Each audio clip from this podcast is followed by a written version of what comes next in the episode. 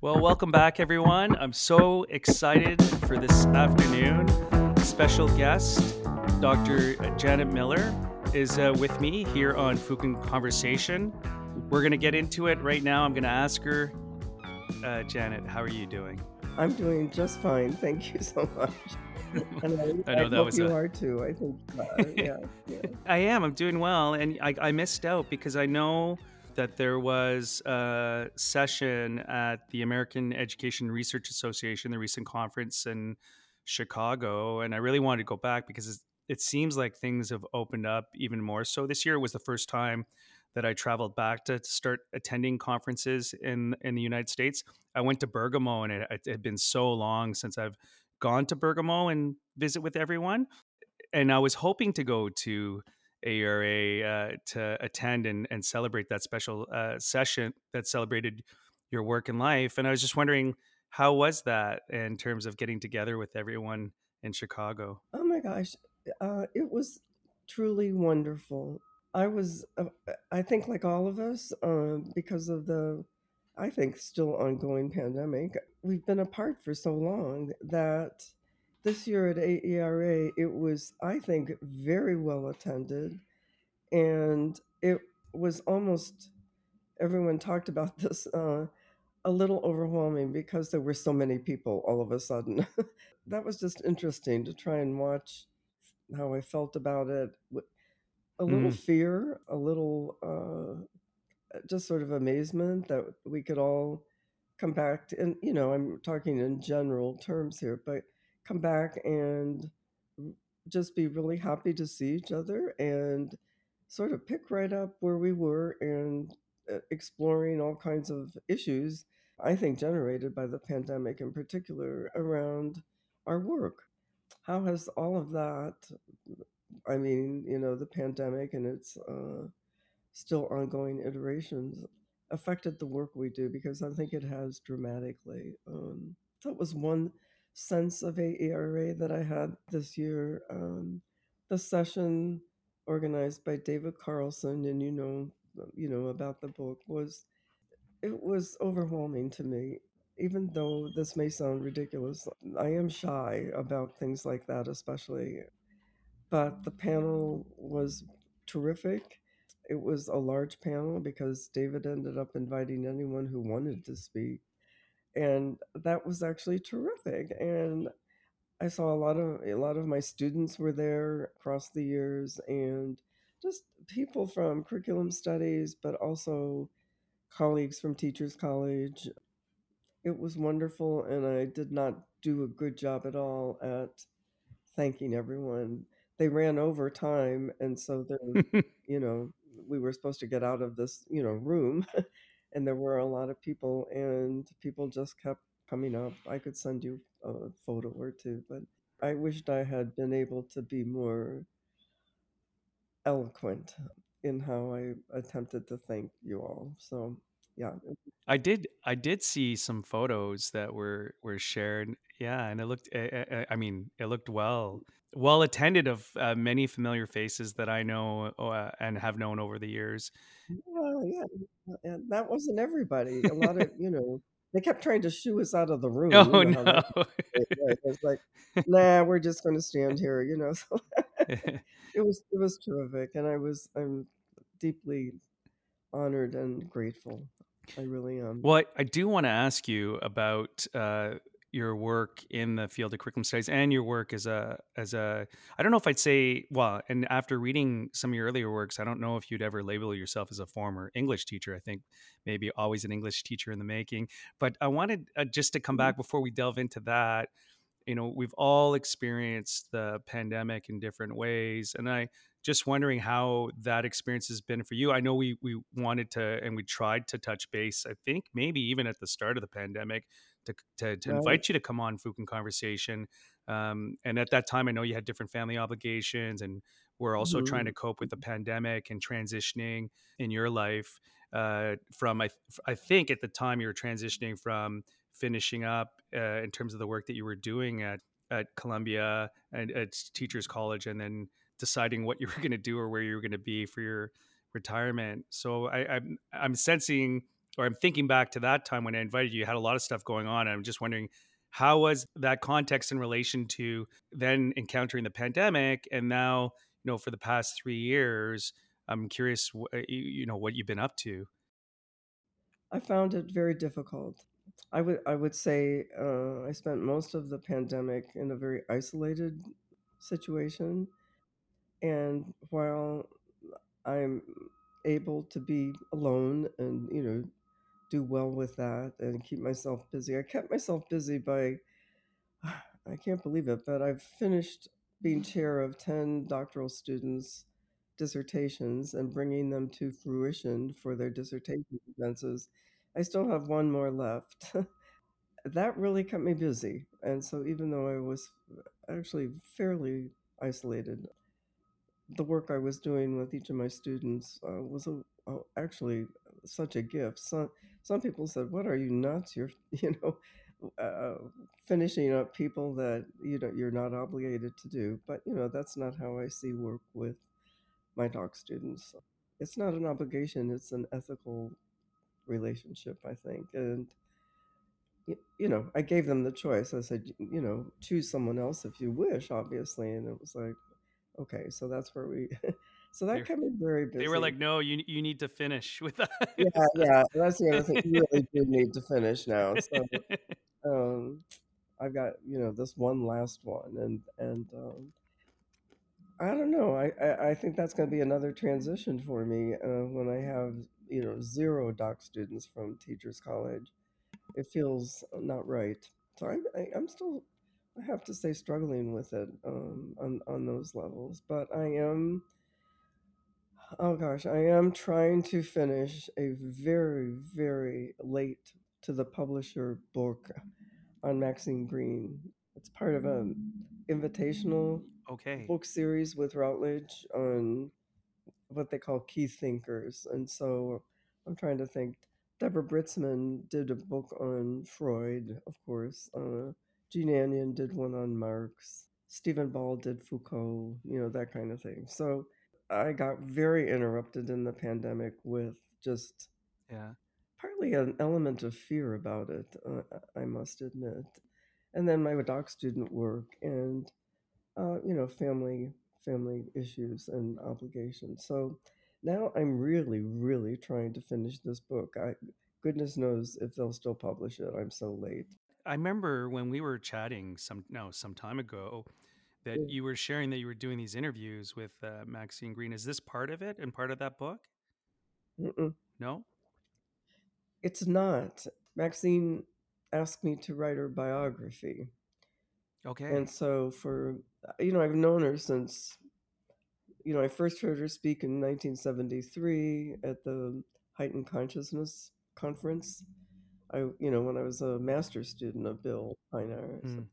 I first spoke with her, mostly in terror on my part, um, in nine, 1974 at the pre-Bergamo conference, as we would call them. This one was in Cincinnati. Uh, so uh, we've known Maxine and I knew each other a very long time, and you know I lived in New York for forty years total. Spent twenty of those years at Teachers College. Um, that gave us it gave me wonderful access to talking to Maxine in all kinds of contexts over the years. So, will there be a biography of her? Uh, That would be my next project, I guess. It's terrifying, and even though she's no longer with us, I still hear her voice.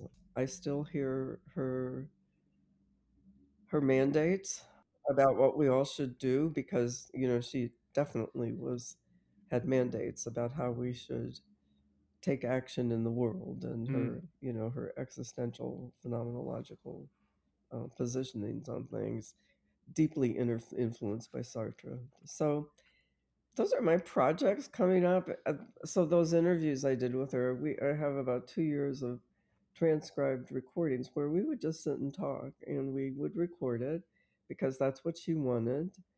And and then if you read the transcripts, they're really funny because of course it's just all over the place. Um, she was just astounding in, in terms of well her brilliance, but boy, it was hard to keep up with what she was reading. Excuse me, what you know, what plays she had seen, what what movies, what did I think of Dancing with the Stars, you know, or stuff like that.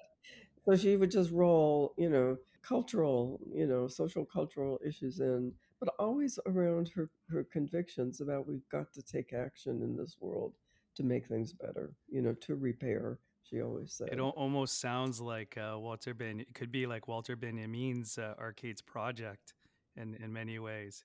Terrifying. eh, Just absolutely terrifying. I, I yes, I that's what I want to do. And then, you know, I've also got this book that has been hanging out and it's almost done, but now I think I have to revise it quite a bit. It's my ideas, you know, theorizings about curriculum communities without Mhm. consensus. Um, And you touch you you are, I mean you've touched on that uh, for some time now the curriculum communities without consensus and I, I was just Mhm, wondering your work when when I'm reading your work there's the two things well there's more than two things that come out but one is the attention to the historical context of the field of study of curriculum studies and you, and you clearly articulate like look this is from my perspective as much as I mhm, remember there's a certain amount of forgetting but the, here's what I bring. The other uh, aspect is the writing and uh, mhm, whether that's uh, your piece in terms of an English. Te- uh, you know English in the making or English teacher in the making. Uh, I, I've been I've been trying to think through that work in terms of curriculum theory in the making or a curriculum theorist in the making. And mhm, your your mhm, work, your historical work, really provides us a detailed account of thinking about a certain way of thinking about the field of curriculum studies in the making that it looks at. So, I was, why is the historical context? Uh, it seems to me always resonated with you in terms of the work or the stories that you've shared through your writings. What what's drawn you to providing those different mhm. historical accounts over time and the different writings that you've put forth? Yeah, that's a really good point and question. I, th- I think part of it is influenced by Maxine, uh, frankly, in terms of her insistence on, with her doctoral students, for example, you know, knowing the histories, if you will, of different philosophical uh, positionings and, you know, theoretical angles. But I also think, um, without romanticizing the past, I have one piece called Nostalgia for the Future, where I uh, am talking about the Bergamo conferences. I, I think that was a key, you know one of the keynotes that I did there, and I think it was the 30th anniversary. I'm not quite sure. Yeah, I know uh, several people said that really that concept really resonated with them.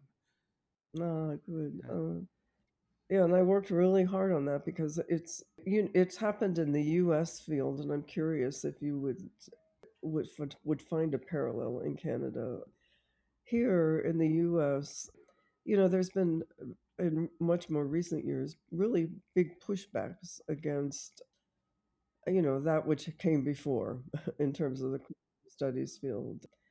And even though I think a number of hmm us very early on were writing about and really deeply thinking about difference, and that includes iterations, you know, descriptions of the past. And so how to how to help students and curriculum studies participants, you know, who care about this field that frankly in the US is being kind of decimated by teacher getting subsumed into teacher education programs. There are very few jobs in the United States now that call for curriculum studies persons. It's much more teacher education oriented and unfortunately it's this it's the same version of teacher education most often that I describe in that English education in the making. You know, very standards driven, you know, the whole thing. It, it's read about and learn about the past without reifying it, glorifying it. Mm. Certainly, eh, you know, in the terms of, like, say, the reconceptualization, which is always my context primarily. Uh, Did we think of everything? No. Did we address every issue? Absolutely not. But there are very early threads in that work that are really trying to grapple with.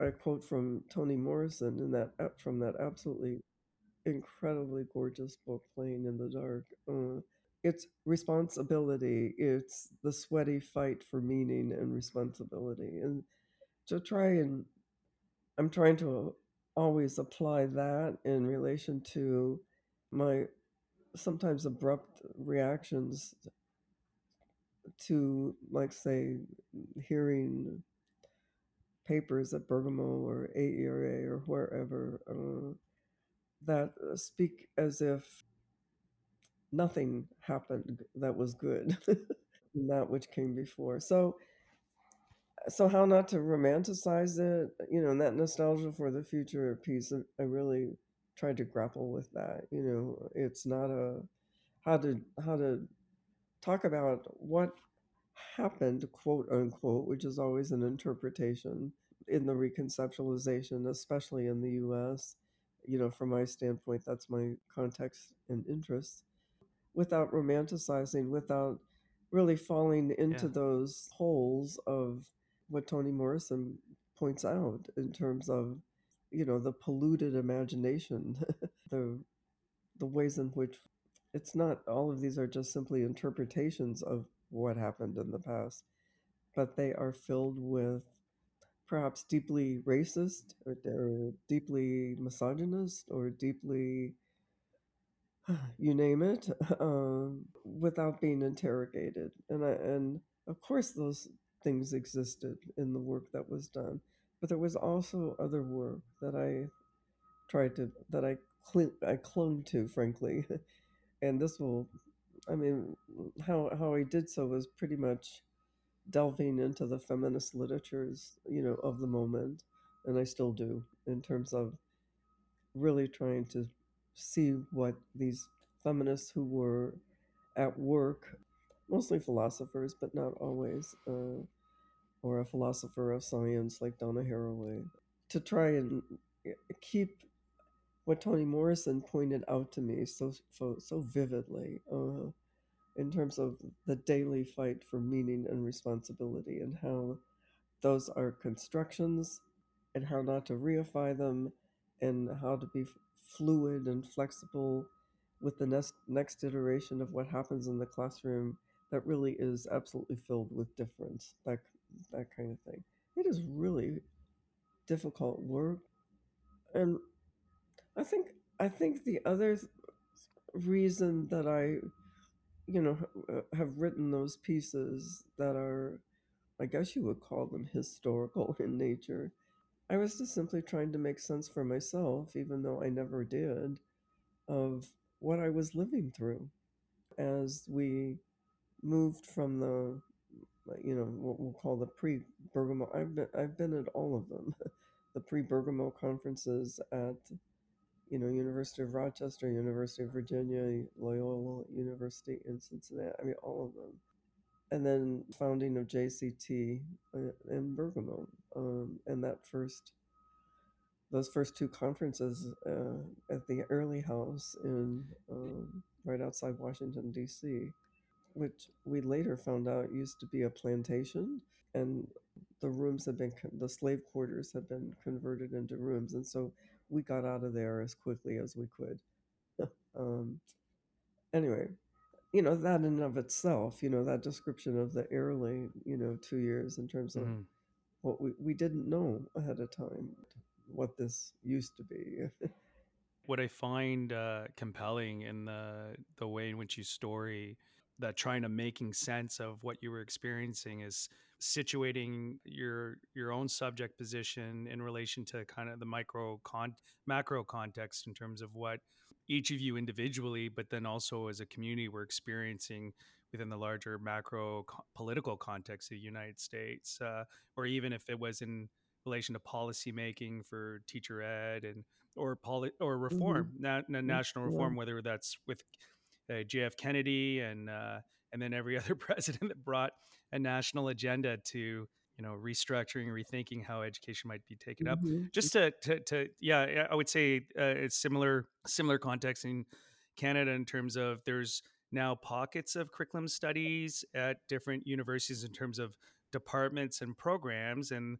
a, a lot of strength. Uh, there's I, uh, to me, there's still a lot of strength in terms of universities that are here, and then uh, it's still, I would say, a vibrant association. The Canadian Association of Curriculum Studies, still one of the largest associations, part of the Canadian Society for the Study of Education. It is a lot more difficult to actually go online and find positions that are framed uh, with curriculum in the title or curriculum studies uh, per se. What I'm finding now in my role as a vice dean of grad studies that universities are all like the University of Ottawa is really responsible for funding different tenure track positions. So now positions are created around mm-hmm. a research mm-hmm. profile or portfolio that might connect to the different programs that exist in a in a faculty that could be linked to teacher ed, but not necessarily always the case. That there's there's not there there might be a, a bit of a looser connection. So I don't know if that's different or similar in the United States, and if we're heading down that way here a little bit more. But I'm and I'm speaking specifically for the University of of Ottawa and Ontario. Mm-hmm. That could be different mm-hmm. in in other provinces. Same thing across, I guess, the U.S. Of course, you know. For example, I mean, I would say in the U.S. the two the two universities that are most affiliated with curriculum studies would be, of course, LSU and the Curriculum Theory Project. Mm-hmm. Um, and there's a book out yeah. about their 30 years of existence. I just got my hard copy today, yeah. Janet, in the yeah. in the mail. I mean, you've lived yeah, it, right? You wrote a beautiful preface. Yeah. No, yeah, thank you.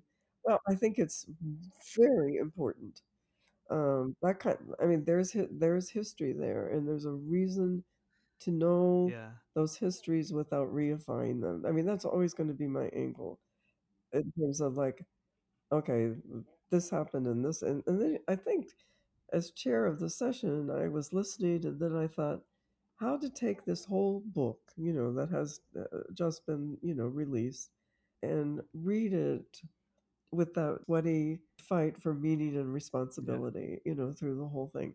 It's a great piece of work, I think, and it's a it, it's a really an astounding record. I must say, uh, not just because of you that I'm talking with you, but I think the graduates of that program over the many years have really f- formed sort of the pillars of the current field. Do you know what I mean? In other words, there's there's so many of you, uh, many of whom are Yeah. doing exactly what you're doing now, which you've moved into this. What is it, Vice Dean? Is it called? Um, Yeah, Vice Dean of Grad Studies. So there's yeah, in different le- yeah, leadership position. Now when I see uh, fellow grad students, we're we're they're you know I'm thinking of Roland as dean at uh, at um, LSU, and there's so many. Um, you know, Brian. I know Brian was uh, doing some administrative work uh, as well. Rita, yeah, yeah, Denise, yeah. Denise just took a dean Denise, position as uh, well. Uh, just yeah. yeah, yes, yeah. What? Why are a curriculum theorists becoming session. So deans and vice deans? What's? Well, I think a lot, a yeah, lot of, you know, like Fran yeah. Huckaby is in a, a Theodore very Berry. Uh, uh, uh, administrative position yeah, now. Yeah, and I think um, it's a really interesting angle to yeah. explore together. You know, what's, and I think, I, I think in some ways it's it's very hopeful if you have any abilities to influence the kinds of call for new hires and how you would frame those. I don't know angles of all of your your different administrative duties, but in a way there's a hope for me, you know, as I look as I look around. So, you know, and then the other pla I'll just say the other thing, uh, the other program in the United States I would point to is Hong-Yu Wang's new doctoral program in curriculum studies that she finally, after going through 85,000 million Oh no. Oklahoma state state of Oklahoma, can you imagine uh, requirements, you know, on how to get a new program up yeah, and running? She's done it. She's done it. It's up and running. that Um, that's yeah, awesome. I know because it's not easy to get a, a doctoral program because it has to be approved, at least here in Ontario, uh, by the the University Ministry of uh, uh, Colleges and Universities or University and Colleges. So it's not a it's it is a long yep, process to get that done, and you need everyone in the faculty on board and exactly. Yeah, it's um, and to do that. it's Just to come back to what you said about the historical context as well as the pushing back and reading. yeah, For me, what th- your work and the work of different scholars at the uh, curriculum theory project, like whether it was uh, you know Bill's work or Petra's, uh, Denise J. Cuny, Claudia Eppert, Nina Asher, Bill Doll, and so many Mm-hmm. others, it colleagues, it was to look back at different historical context and try to understand the impacts of those in relation to the present circumstances but also to bring different kinds of lenses to it and one of the things in your work that you know Mm-hmm. you mentioned phenomenology but also i, I tried to read everything you wrote when i was a grad student to try to understand well what how might i unlearn Mm-hmm. like hypermasculinity or patriarchy through a feminist theoretical framework and trying to understand oneself through an autobiographical research methodology Mm-hmm. and so I don't know. There's the macro context where there's different kinds of pushing back. So you see, like in the United States, like there's a pushing back from the right and national, you know, populist Uh, movements. That's going on in Canada. But at is this, it? Yeah, it is. Yeah, it is here as well. And like, so you know, if you're challenging certain things, you're part you're part of the woke uh, league of social justice warriors that's out there to do that, perhaps address the things that Maxine Greene's asking us to do or calling on us to do. But there's also this uh, a generation that are looking to not only our own field in terms of and i think maybe that's a sign of maturity like when a nation's able to question its past and and and be critical of it. And i'm wondering Mm-hmm. too maybe the field of curriculum studies reached a certain maturity where it was there was a readiness perhaps to bring some critical lenses to so not i would and i would differentiate between being critical of the colleagues that helped to create the field of study versus hey Yeah. how might we juxtapose different kinds of readings of our lived experiences and i just uh, uh, you know you outline that Yes. in that piece you say i'm just going to read a short piece to say um, for it's the very concept of a situated and this constantly changing sweaty fight for meaning and responsibility that points to the field of english education as always in the making. And you go on to say english education can be conceived as in the making in the sense of, that our knowledges as well as our teaching and learning selves are always framed influenced and changed by specific and differing contexts. It, and it is in the making in the sense that our pedagogical and professional selves in part because we must respond to differing and changing contexts and students are always unfinished and incomplete and so you know i mean i guess that's the messiness is in terms of curriculum studies as a field and its story uh, towards you know right now and moving towards always the process of being incomplete and un- unfinished. So i don't know. So like yeah so how do you for me it's like that question you raised about the nostalgia of of the past and kind of reading it differently is i mean even coming back and reading this piece it, you were addressing that kind of stuff even at the time um, that you wrote this piece Yes. You know, thank you. And I think it's the most difficult work we do, uh, that we must do, all of us. And, you know, we've got how many generations now of curriculum studies people. um, in the United States, you know, the field started in the back in the 1920s uh, as an administrative role, and you know, since then, if you if you look back to the work of Tyler, of course, uh, but I I was lucky. I was so lucky to study with Paul Klohr and at the Ohio State University, and and with Don Bateman in English education. And when I began my doctoral studies in the early 1970s, Don was reading Freire's Pedagogy of the Oppressed, and uh, students were just devouring it. Uh, and Don, you know, had moved into a very, if you will, quote unquote, critical phase of his career. Paul Paul taught me not only the value but the imperatives of knowing histories of the past. He was an astounding human being, and uh, he was a voracious reader, and so you know he would come into the curriculum theory seminar doctoral thing that was just ongoing, if you will, and and my colleagues were Craig Kridel and Paul Shaker and Lee Charlotte and uh, Bob Bullough, and that was an amazing confluence of people too who were willing who were willing to look beyond the sort of blatant assumptions of the field in its past in the US in the United States as as well as in the you know, the current times in which we were studying as doctoral students in the 1970s and then moving into, you know, all kinds of positions across the country. And, and Paul was adamant that one has to know the past. This is where I mean these are almost his these are his words really. You you must know the histories of the past, and it was always plural, right? Histories are plural because there are a, a zillion interpretations of what happened, you know, that kind of thing. And read read extensively, you know, read extensively across all of those so that you have a sense not of a whole field, uh, you know, fully formed field at all, but where are the gaps and silences? Where are the things that are not yet addressed? That's the best way I can put it. The gaps and silences, you know, that's a feminist construction across, you know, all the reading I was doing doing in feminisms. Um, I had a chance to meet uh, Paul Klohr. I can't remember which Bergamo. I mean, it was one of the first ones I went to, and then uh, Bill and I went uh-huh. over to his place and met met him. Um, Yeah, briefly, just sat and had. I, I can't remember if we had coffee or tea or something, just chatted. And he was real curious about what my interests were in the field. I, like I had no clue because I just started. I'm like, I don't know what the mm, field of curriculum don't studies or where Yeah. I'm heading. The, there's this other piece. I, I just wonder if we could.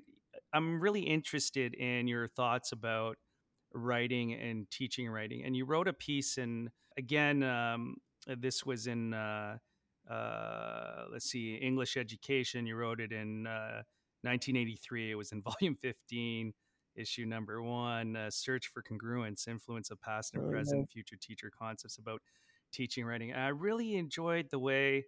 uh, For one, you frame it Uh, as a case study, and I wonder what you think about case studies today. But this is a case study that you did with student teachers T- Tina, mhm, Jim, and Peter, and the way in which you framed it and what you were interested in.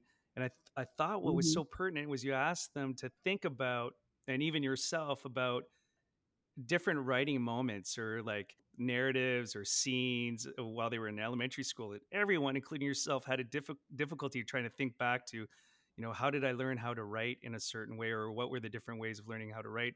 And then the self concept of teachers in relation to becoming uh, english teachers or, or or seeing themselves as the capacity to teach writing in different ways and really and mhm, questioning what were their frustrations in relation to revisiting their past, like that movement going back to think about how did they experience the teaching of writing.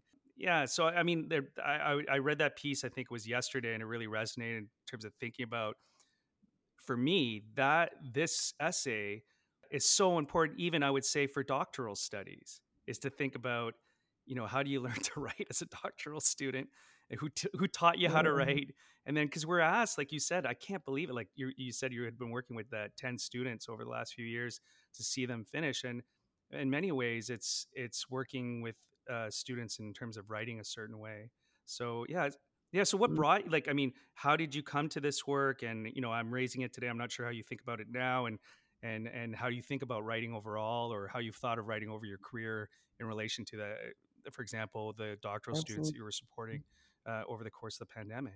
I I love this angle that you've picked up. I think it comes out of my own in the beginnings. You know, that's a that's a long time ago. That 1983 article, Oh, that's why I but I love it. That's why I love it, Janet. It's yeah, I know, I know, and I I love it too. Uh, I I can remember those students. I, I I know exactly what they look like. I know how they sat in my office. I can hear their voices still. It's amazing. I think my whole interest as an English teacher in the beginning, where I felt totally unprepared to teach high school juniors and seniors. I mean, I felt I didn't know what the heck I was doing. I I made it up, you know, in the moment. And I was teaching in New York State, obviously, and I talk about, you know, what it meant to teach for the regents, uh, so that kids could pass this regents exam at the end of the year that would allow them to get a regents diploma in New York State and go to college. That was what was required then. Partly, I became so interested in my student teachers and how they were struggling. Uh, to make sense. And they, you know, I wasn't teaching the seminar, the te- student teaching seminar. These were just students I had in my, you know, my classes um, Yeah. my regular classes, um, which really did, of course, involve around English education in the beginning. And uh, I I think it, how they agreed to even work with me was that I just basically told them I'm a very slow writer. I'm extremely slow. Do not do what I do. Do what I tell you to do, which is just blat it out. Blat it out. Do not stop and revise every sentence. Do not, you know, you will go back and think about all of this in ways that you can interrogate what your assumptions are here, your expectations, you know, your biases. You can interrogate all of that, but just blat it out because I can't do that. I labor over every sentence. It's ridiculous. I Hmm. mean, and I, uh, so I just, you know, I finally just had to be honest with all my students, including, excuse me, my doc students. Um, it out. Just, you can go back and revise, you know, after you just get your ideas out there and see if they can hold in some kind of tension with each other rather than, you know, complementary ideas, you know, building on it. I was always I was always talking about looking for the tensions in what you are addressing in your writing. The tensions. It it really is, and that's why I just absolutely I'm so in love with playing in the dark uh, because that's what she's talking about. Really, it's the tensions in the writing. It's the Hmm. tensions in the perceptions, and it's the that's what a fight for meaning and responsibility that has filled every line of literature in the U.S says makes it impossible, pollutes the imagination of white white writers, you know, that she's talking about, and and the absolute inability and refusal to acknowledge the Africanist presence. That is so powerful. And the 1983, you know, I that wasn't yet part of my reading uh, and study, but there was some way in which I was always trying to talk with them about the tensions, the You irresolvable troubled it. You you. Yeah. say uh, again here, if you just let me read for a Mm. second, it, it it became clear as we shared memories and tried to trace our awakening interests in the composing process that some of our present frustrations and confusions about the teaching of composition might be linked to an experimental writing vacuum. Lack of integrated writing experiences in our early schooling years could have stunted our development as writers and as teachers of writing. And the distinction that you make and the con- in the conversations that you have with the with uh, with them, and then the distinctions that you make in the piece itself between the composing process versus the the writing itself and just i just really appreciated that I, you'd hear Mm. writing composition for example but the the the opportunity to compose something to me really resonates and i i i think it carries back over and that's like trying to make sense of english in the making as going back to what Paul Klohr asked of me when I was with Bill, like what I wish I had had a better answer. It said, "I'm a I'm a curriculum theorist in the making, trying to understand what curriculum theorizing is in the making as a form of, com- of, of as a form of composing. Maybe if I had read these two pieces, Mhm.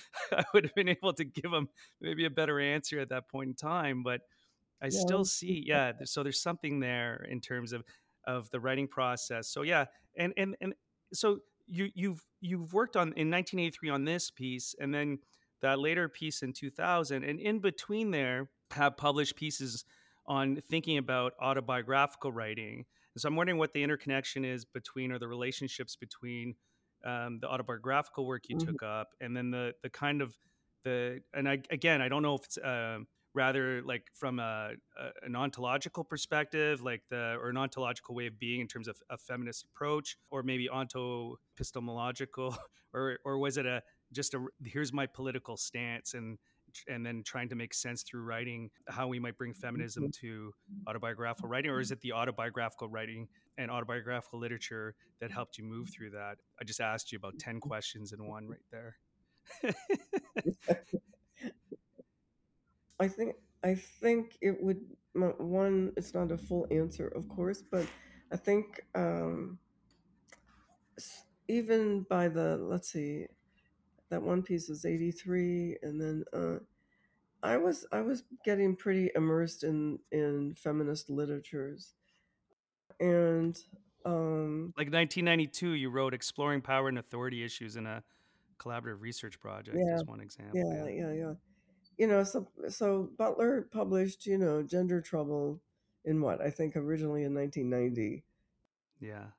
And that for you know many many people in the U.S. especially uh, sort of put everything upside down. You know, it was like, oh my gosh. Uh, and but I but I have to even go back to Paul Klohr and and Don Bateman in English Ed, um, who both uh, even through my dissertation writing process kept saying there are no you, you're not striving to answer in any definitive way. You're you're striving to interrogate that which you are examining. Hmm. I remember that so vividly from both of them. And that you know that was way before in a certain sense uh, you know anything like Butler came along that I that I ended up reading and devouring or that kind of thing. and her work since then. You know, uh, what's the name of her 2005 book? Senses, Senses of the Self. Is that the title? Anyway, anyway, influences. So that so that uh, I never in my uh, my English classes in high school had any teacher who said writing is a process, except for my final English teacher in high school, who who did say that. And so I oh dear, this is really hard. I graduated from high school in 1962, Hmm. and uh, Betsy Beidler, I think I mentioned somewhere in in my writing, my English teacher had started to talk about writing as a process, and had had us working in this in these more undefined ways. Because what happened across the United States with the whole writing and you know the whole Lucy Calkins, um, you know, writing writing is process, you know, writing is making meaning, you know, all that got um, codified into uh, specific steps. So here's the writing process. First, you brainstorm, and then you do a rough draft. I mean, and it got reified into this, you know, step by step thing, and destroyed it all, right?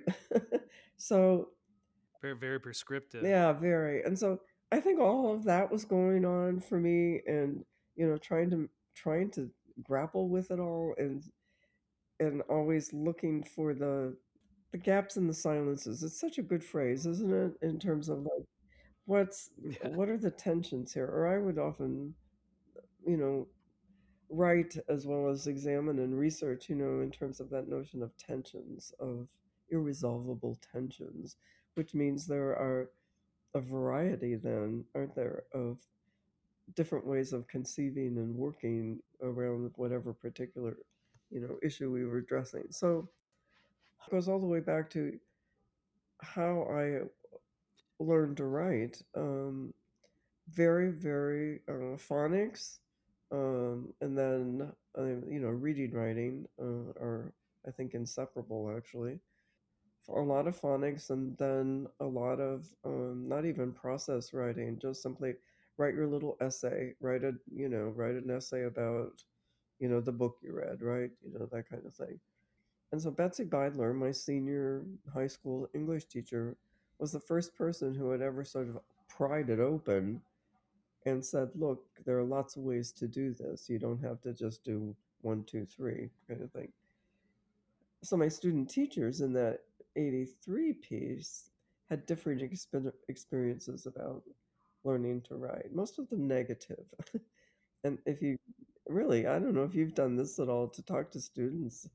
It's such a great question, you know, how did you learn to write, you know, or how did you learn to read? Um, and so many people I have found Uh, fall back into this. yeah. Well, it was a it was a step by step thing. so I just taught uh, contemporary issues in uh, in education, a doctoral seminar, and part of the the final essay for the course is the students they have to do after they graduate, after they graduate, after they finish the semester, they transition to write writing their comprehensive exams and an essay. And we talked about what I tried to stress with them is to think about the the writing is something that you keep coming back to like and to get away from the writing of a final essay for a course and then like you're done and then you submit it and you never come back to it so it's like how can you have this recursive coming back to your writing and your thinking and you're thinking through writing so it's a, both this kind of interconnection interplay yeah. of doing that and that can we not worry about writing for a grade but more think about where you start the course identify what's working, what's not working for, and then how can we work together over the course of 12 weeks to be in a different place than when you came in terms of where you're at in your writing and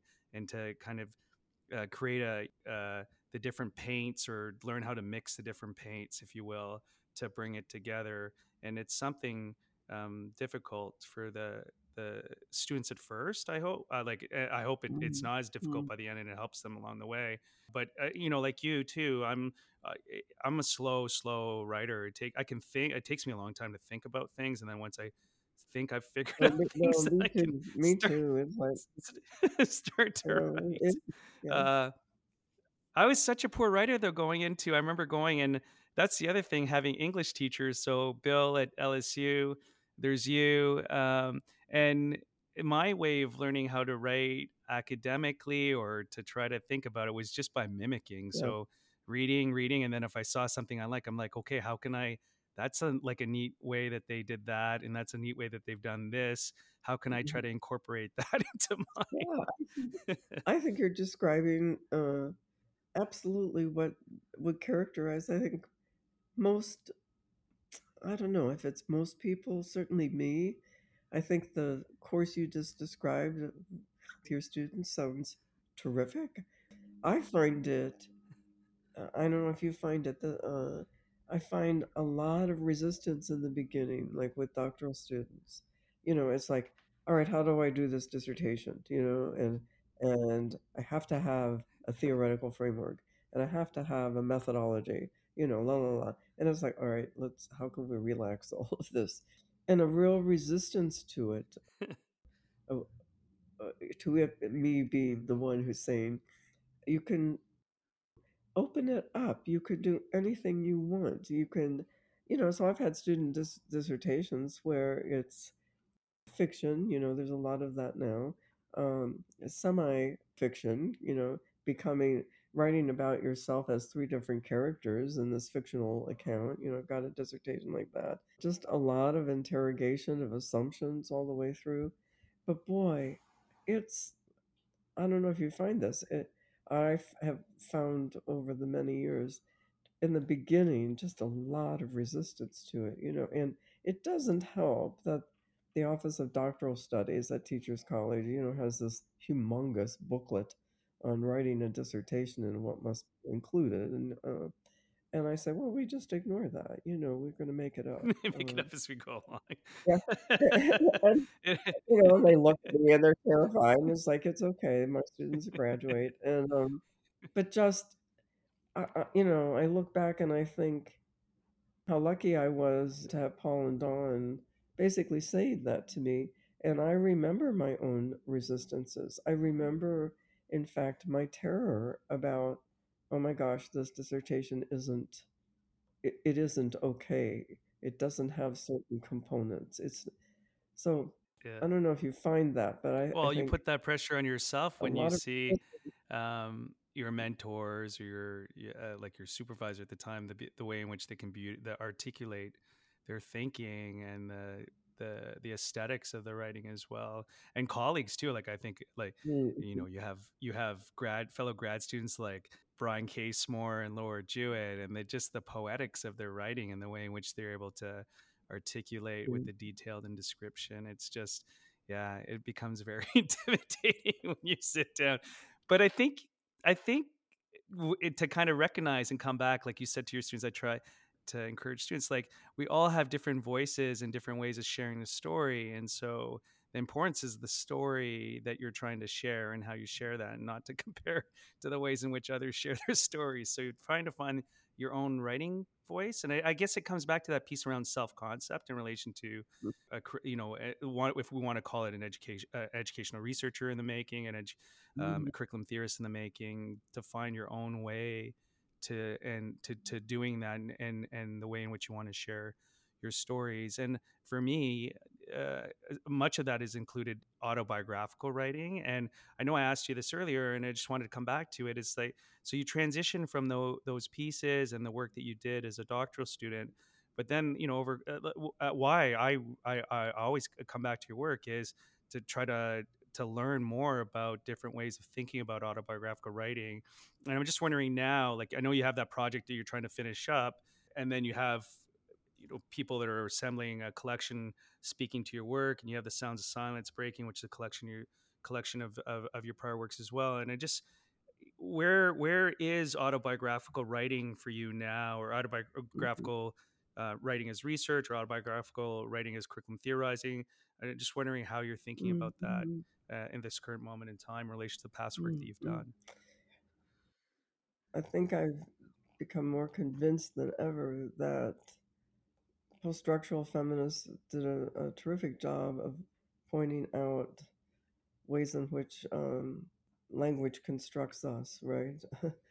um, and and you know all of the you know post-structural insights into yeah into language, into discourses, into the power of that to absolutely construct reified, solidified versions of ourselves. Um, and I think in education, that pressure is extensive in terms of like whether you're talking about student teachers and what they're going to face in a junior, for me, middle school or high school classroom, and the the reifications around all of that in terms of what what constitutes a good student teacher, right?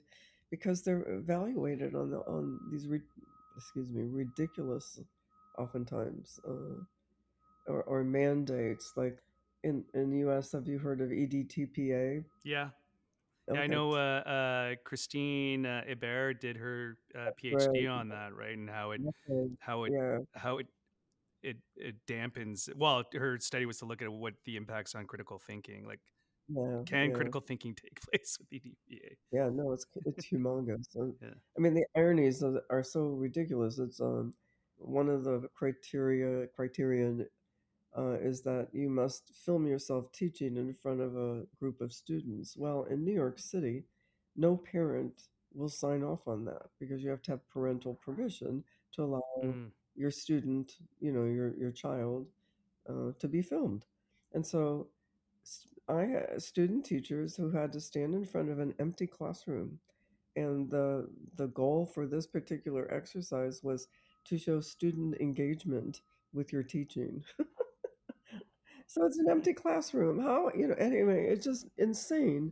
So how do you, you know, how do you begin to think about what autobiographical work could contribute to the dismantling of such absurd situations such as that? I'm still I'm still convinced by the post-structural theorists and talking about discourses and language and how that constructs us as much as we construct ourselves. And I would add, you know, and that's constantly shifting and changing.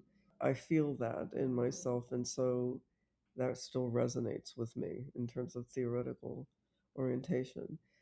Now, what's also happening, of course, in the U.S. Um, so I'm curious if it's it's as big a thing as it is now in the U.S. Are you know the new materialisms and affect theories. Uh, you know, I'm particularly drawn to Donna Haraway, and I always have been since you know I read her for the first time way back when. Her cyborg uh, is a, I think, it's just an yeah, incredible metaphor for the fragmentation, you know, the non-unitary nature, the non-fully conscious nature of of the human non-human and the relationships between the two and so on i think it's especially given the absolute climate crises that we are now living that we've got one more day to fix it or it, or the earth is going to be lost that kind of thing yeah. You know, so It doesn't seem like the it seems like one day is so far away because no no, one's no I, one's rushing. But that the attention to the non-human, you know, the attention to that which we are uh, entwined with, the entanglements that you know Barad talks about, all of that, I, I think are, are really important ideas that are circulating quite quite Mhm. strongly in the U.S. now.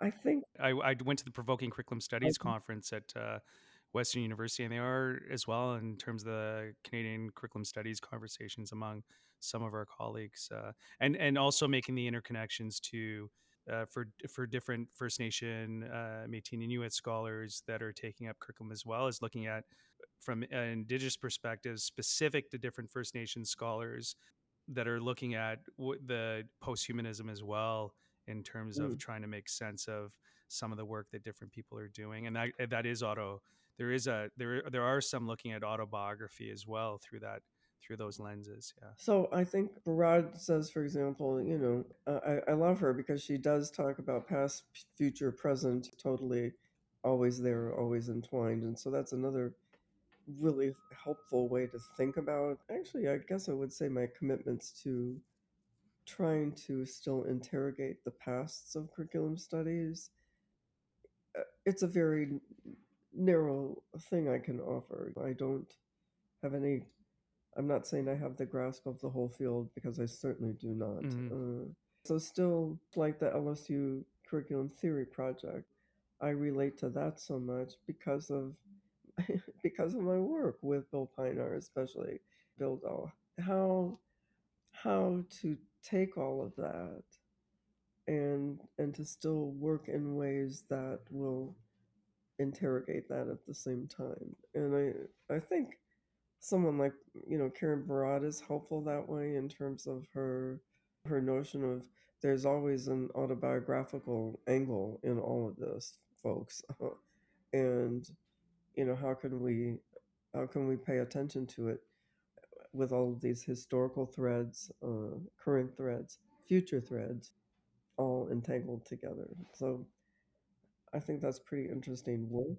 I think unless I'm I'm it depends on what kind of affect theories, you know, there's sort of two different camps on that. And that's a long discussion we could have about it all. so just one one last uh one last question uh, janet so what uh, what are the you know other than uh, trying to finish up that book that pays a, a tribute to the the life work of Maxine Greene what, what what are your plans for the next few months like uh in life what uh in light of uh, you know we still find ourselves uh, in, in different ways within the global pandemic and uh, global conflict but uh but also uh, people trying to come back together Yeah. and Yeah. uh, gather and meet up. So I was just wondering what if you have if you have plans or there's key things you're doing that you're willing to share with us. What might some of those Yeah. be?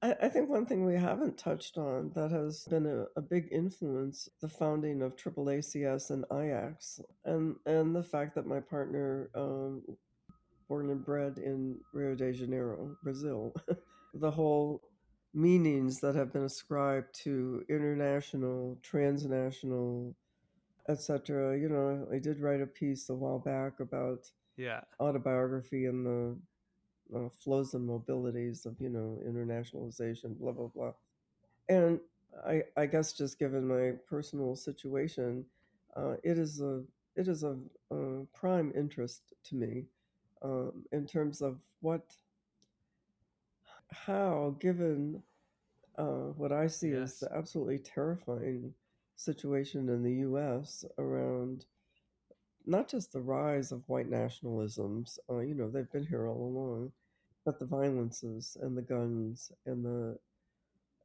it's it's just almost it's it's unbearable.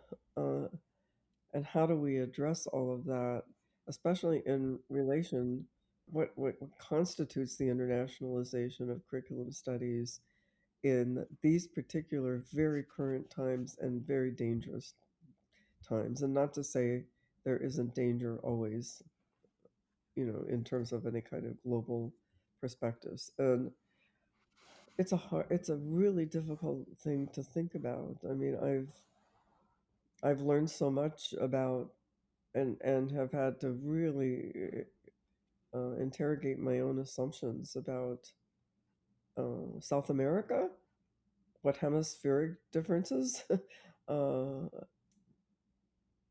make it imperative, it seems to me, in in certain ways, that we not lose sight of, you know, the efforts toward internationalization.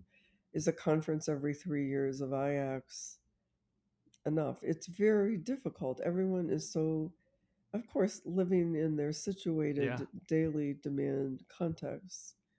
Uh, and so to think about what might even constitute a notion of internationalization and our an autobiography perhaps as a way to interrogate all that is really also of prime interest to me now and i don't have a clue how to start thinking about it. I'm i find it uh, especially now with the war in ukraine you know north korea and the threats of that uh, you know the sudan now i mean it's terrifying we still need to get a, a, a, huge number of people out of uh, out of Afghanistan, you know, and now Sudan. I mean, it, it's just it's overwhelming. Uh, I know I haven't been to. Uh, I think the last one I went to was uh, the one in Rio, and we're, I would love to have Beth on uh, Fukin Conversation.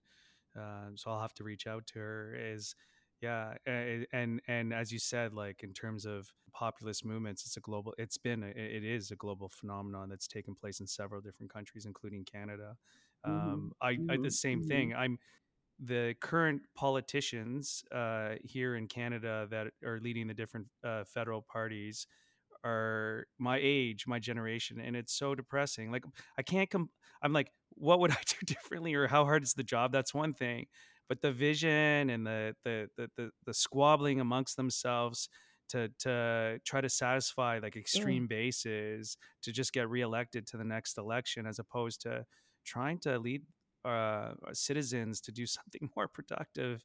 Uh, not pro- not productive in the sense of oh yeah, productivity, but just a, a different way of relating to each other in the world. Uh, and uh, and yeah, and I hmm don't know. Like I'm trying to think, and this is why you know, coming back to what I asked you in relation to the importance of historical context.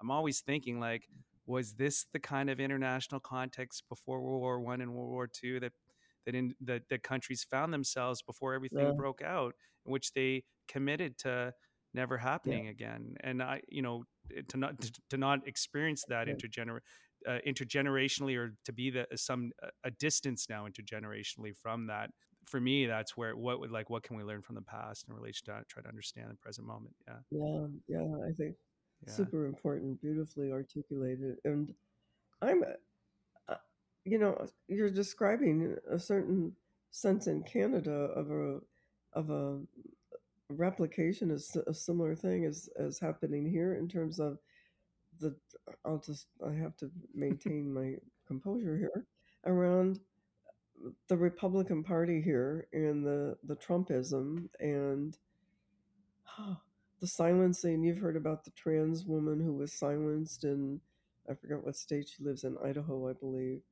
Uh, uh, uh, it's it's horrifying. I mean it's absolutely horrifying. It is it is uh, such a blatant uh, racist, misogynist. I mean, it's just yeah awful. no it's taking it's taking place here in canada as well uh just re- I mean, to that extent, I mean, what you're describing to me sounds like yes, it is to that extent there too. And well we uh, had the we had the um the freedom convoy in ottawa that shut that down the downtown core for quite a quite a period of time and they had to declare national emergency and then yes, uh yes, I know right that. Yeah, Yeah. yeah, So, and then you had the January 6th. So there's, yeah. yeah. And I mean, again, it wasn't just in Canada, United States. There was, it would happen in Brazil. There's, the, when I was in Oh, Mexico earlier this year, it was taking place there. It's happening over in different parts of uh, Europe as well. And well, yeah, Europe and, and you see the conflict in, in yeah, Europe. So, Janet, I think they're, they're, the work that you've done and the work that others are doing in the field of curriculum studies at least brings some hope that we're pushing for trying to reimagine. Not re, I, like I, I don't even know. Do we need to reimagine or do we just need to to be better as human beings with each other and in relation to the more than human world. Um, but I want to thank you for taking the time to sit with me this afternoon on Frequent Conversation to talk about some of your works of your Mm. ideas. And uh, I'm hoping in the near future we get to see each other in person. Um, s- thanks so much for coming on uh, to Oh, our show. Well, I, I'm, um, I'm really honored to be a part of your podcast, and I, I loved our conversation. Thank you so much, Nicholas. Thank you.